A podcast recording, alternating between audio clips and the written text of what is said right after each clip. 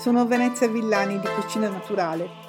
Oggi parliamo di farina, grano tenero, grano duro, tipo zero, integrale, integrale vero e ricomposto, il valore nutritivo, la macinazione, le farine di forza, insomma un po' tutto quello che è utile sapere quando si deve comprare e usare una farina.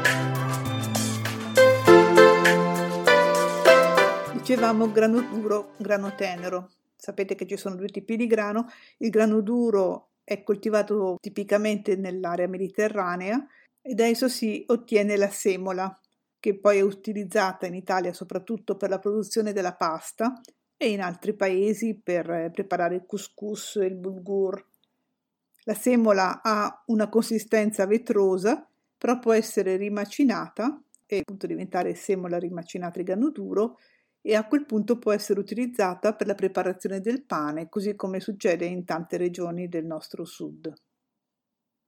Il grano tenero è coltivato in regioni anche molto fredde e dalla sua macinazione si ottiene la farina, e questo lo sanno tutti. La farina che può essere ottenuta con un tipo di macinazione antico, tradizionale, ormai molto raro, che è la macinazione a pietra, oppure con le macine moderne che sono a cilindri.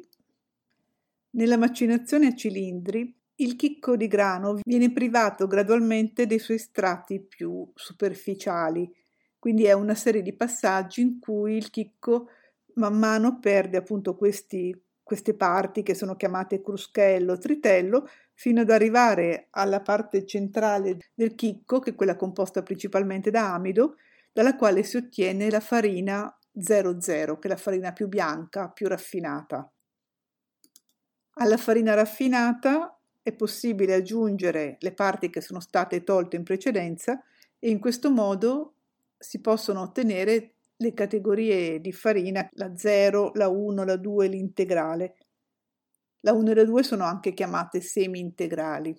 La farina integrale è in realtà non completamente integrale perché all'inizio della lavorazione della macinazione a cilindri si separa dal chicco il germe, perché il germe è la parte più ricca di oli e quindi rimanendo nel processo di lavorazione ungerebbe diciamo la farina e la renderebbe poi più ossidabile, meno conservabile. Quindi la farina integrale convenzionale, insomma macinata a cilindri, in realtà non contiene tutto il chicco, non è completamente integrale.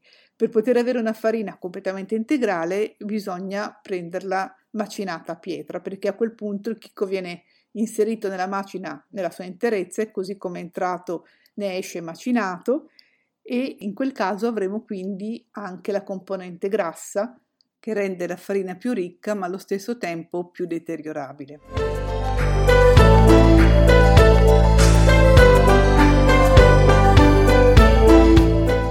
Parte più esterna del chicco di grano, quella che normalmente chiamiamo crusca, non c'è soltanto molta fibra.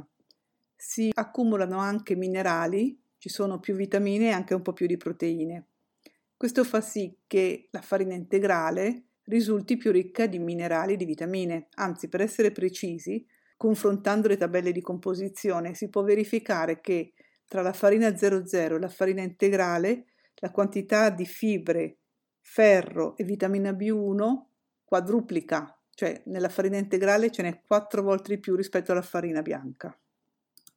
Allo stesso tempo, quando si sceglie l'integrale, è meglio acquistare un prodotto come quelli biologici dove non vengono effettuati dei trattamenti post raccolta, perché per il grano più che trattamenti in campo sono pericolosi i trattamenti di conservazione nei sili che vengono fatti per evitare che gli insetti attacchino il grano, perché si utilizza ancora la fosfina, che è un gas tossico, e ne potrebbero, anzi purtroppo ne restano tracce nei cibi integrali perché appunto si va ad accumulare nella parte più esterna del chicco. Nel biologico la fosfina, come tutti i trattamenti post raccolta, è vietata e quindi questo rischio non si corre.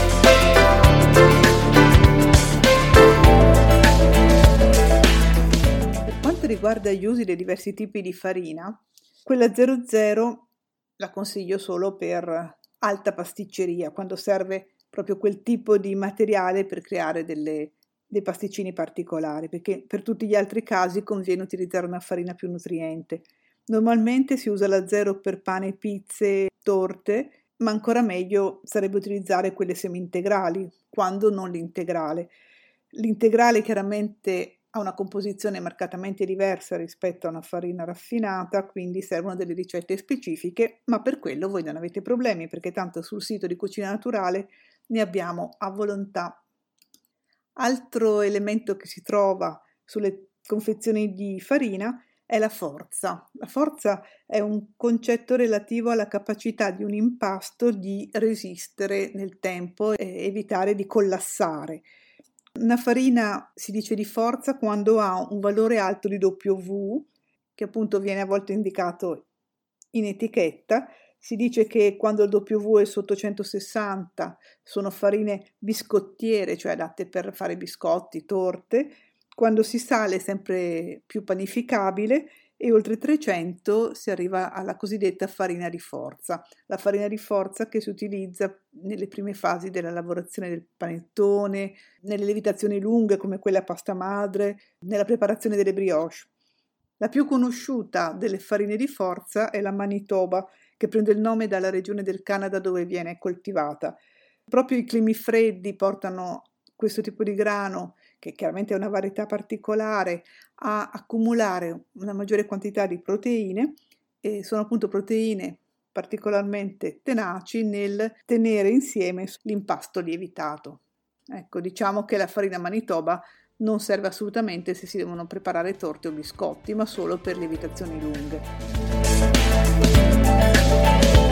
Bene, questo è quello che volevo raccontarvi, vi ringrazio per avermi ascoltato fino qui e vi do appuntamento al prossimo episodio del podcast di Cucina Naturale.